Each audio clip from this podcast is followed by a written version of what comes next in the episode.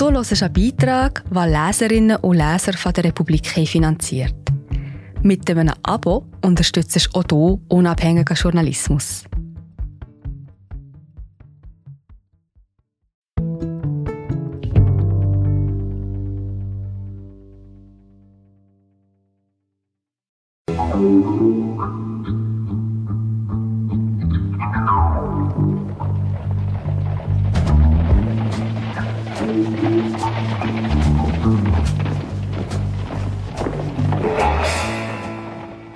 Was ein katholischer Orden mit der Entdeckung von LSD zu tun hat und warum jahrhundertealte Gemälde einen Höllentrip zeigen.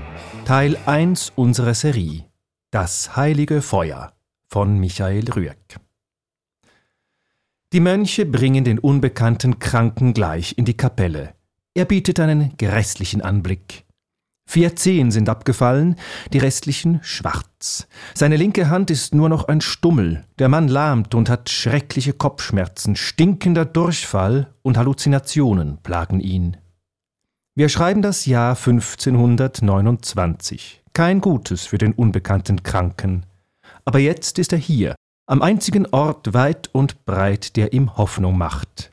Im Kloster Isenheim im südlichen Elsass. Er schaut auf zum Gemälde am Altar. Dort hängt am Kreuz der Erlöser, und der sieht kein bisschen besser aus als er selbst. Jesu Körper ist gräulich grün, ein riesiger Nagel durchbohrt seine knorrigen Füße. Dieses Leiden, das er für die Sünder zu ertragen hat, damit sind doch die eigenen Schmerzen nicht zu vergleichen, überlegt der Kranke. Während er die malträtierte Jesusfigur auf dem Gemälde betrachtet, spürt er, wie sich der Antoniuswein in seinem Körper ausbreitet. Die Mönche im Kloster Isenheim im südlichen Elsass hatten dem Heilungssuchenden ihren Heiltrunk eingeflößt. Die Mixtur, die, zusammen mit der göttlichen Wirkung des Altars, das heimtückische Antoniusfeuer löschen soll, an dem so viele verenden. Auf den Seitenflügeln des Altars sieht der Kranke zwei ihm bekannte Heilige abgebildet. Sebastian, den Märtyrer, von Pfeilen durchbohrt, der trotzdem voll Zuversicht auf den Betrachter blickt. Und Antonius. Ein Dämon versucht gerade durchs Fenster zu ihm durchzudringen. Doch das scheint den Ordensheiligen der Antoniter nicht zu kümmern. Zu seinen Füßen wachsen Schlafmohn, Wegerich, Eisenkraut, Enzian, Klee und Hahnenfuß. Wahrscheinlich Zutaten jenes Trunks, der sich nun im Körper des Kranken ausbreitet. Dieses Leiden, diese Zuversicht, diese göttliche Kraft, die das Bildnis ausstrahlt, die Macht dieser Bilder wirkt überwältigend auf den Kranken. Und so tritt denn auch eines jener Wunder ein, für die Isenheim berühmt ist. Die Macht des Altars heilt unseren imaginären Kranken. Oder er stirbt. Nein, er ist keine historische Figur, aber so ungefähr hat es sich zugetragen. Heute steht der Isenheimer Altar nicht mehr in seiner originalen Kapelle, sondern wird ausgestellt im Museum Unterlinden in Golmar. Hierher gebracht wurde das Werk zu seinem Schutz während der Französischen Revolution. Gemalt hat es einst Matthias Grünewald. Fast fünf Jahre brauchte er dafür, bis es 1516 fertig war. Für 13 Euro Eintritt kann man heute alle Flügel gleichzeitig besichtigen, praktisch zerlegt und von den Architekten Herzog und de Meuron in Szene gesetzt. Der Wandaltar ist eine Art Bildergeschichte, von der Geburt Jesu bis zur Kreuzigung, mit einem Seitenstrang über das Leben des heiligen Antonius, wie er mit einem Eremiten in der Wüste philosophiert und wie er von einer wilden Schar Dämonen attackiert wird.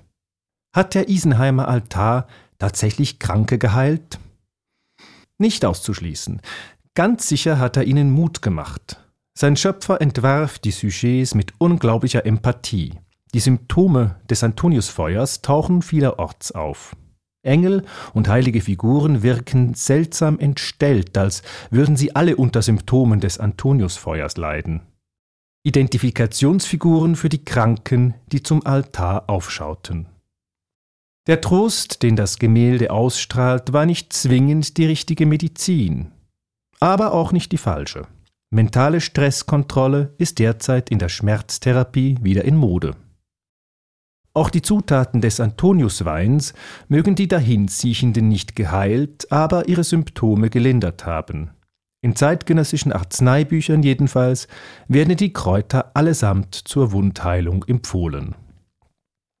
Verantwortlich für Schmerzen und Tod ist im Fall des Antoniusfeuers der Mutterkornpilz Claviceps purpurea, ein Getreide. Wir sind gerade wieder da. Hallo, ich bin Marie José, Wissenschaftsjournalistin bei der Republik. Und ich tue dich hier kurz stören. Mir gefällt bei der Republik, dass sie vertiefen. Es sind mehrheitliche Geschichten, die auf Hintergrund eingehen. Für das Lesen oder Hören, beim Joggen, beim Kochen oder wie man noch einen langen Tag vor dem Computer einfach möchte die Augen zutun. Wir sind werbefrei und nur von unseren Leserinnen und Lesern finanziert. Unter republik.ch slash hallo kannst du auch hier ein Abo lösen. So, und das war es auch schon mit der Störung.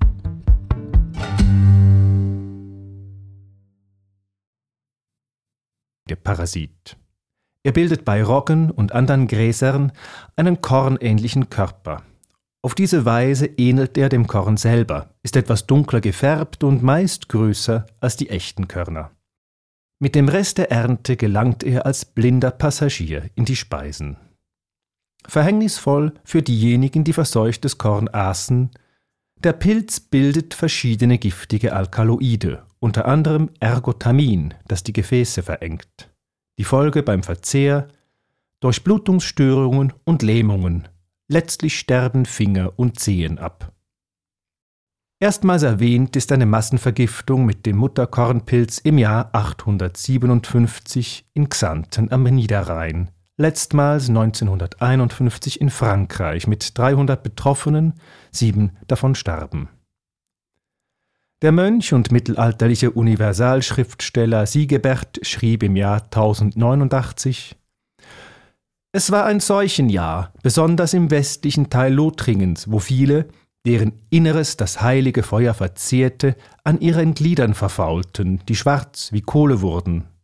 Sie starben entweder elendig oder sie setzten ein noch elenderes Leben fort, nachdem die verfaulten Hände und Füße abgetrennt waren.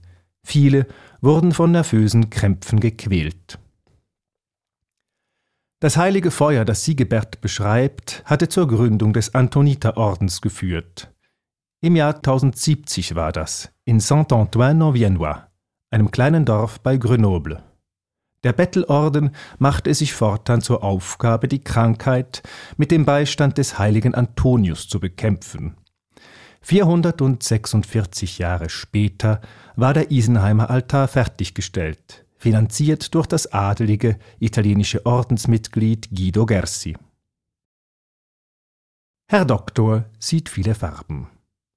1943, Isenheim und Colmar sind von den Nazis okkupiert, tüftelt ein Chemiker in einem Basler Labor mit den Inhaltsstoffen des Mutterkornpilzes.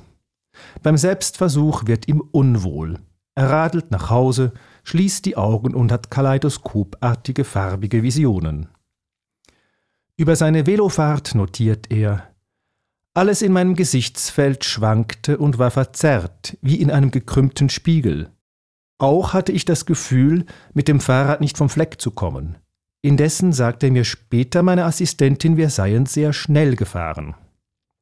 Albert Hoffmann, Sohn eines Werkzeugmachers aus dem Aargau, hat LSD entdeckt.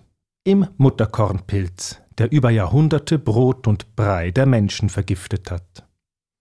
Um einen Eindruck von Hoffmanns Trip, er hatte eine viel zu hohe Dosis eingenommen, zu erhalten, kann man abermals auf den Isenheimer Altar blicken, auf das Tableau, auf dem der heilige Antonius in der Wüste von einem Dämonenheer attackiert wird. Ganz unten in der linken Ecke sitzt ein übel versehrtes Männchen, sein Körper angefressen und mit Geschwüren übersät. Offensichtliche Symptome des Antoniusfeuers. Hilflos blickt die Gestalt auf ein Heer höllischer Dämonen, Monster mit den Gesichtern von Raubvögeln und Bluthunden, mit Hirschgeweihen und Reptilienpanzern prügeln auf den wehrlosen Antonius ein. Ein schlechter Drogentrip, den man niemandem wünscht. Wie sich wohl ein vom Antonius-Feuer Befallener gefühlt haben muss, der diese Szenen quasi auf LSD betrachtet hat? Doch wo Schatten ist, ist immer auch Licht.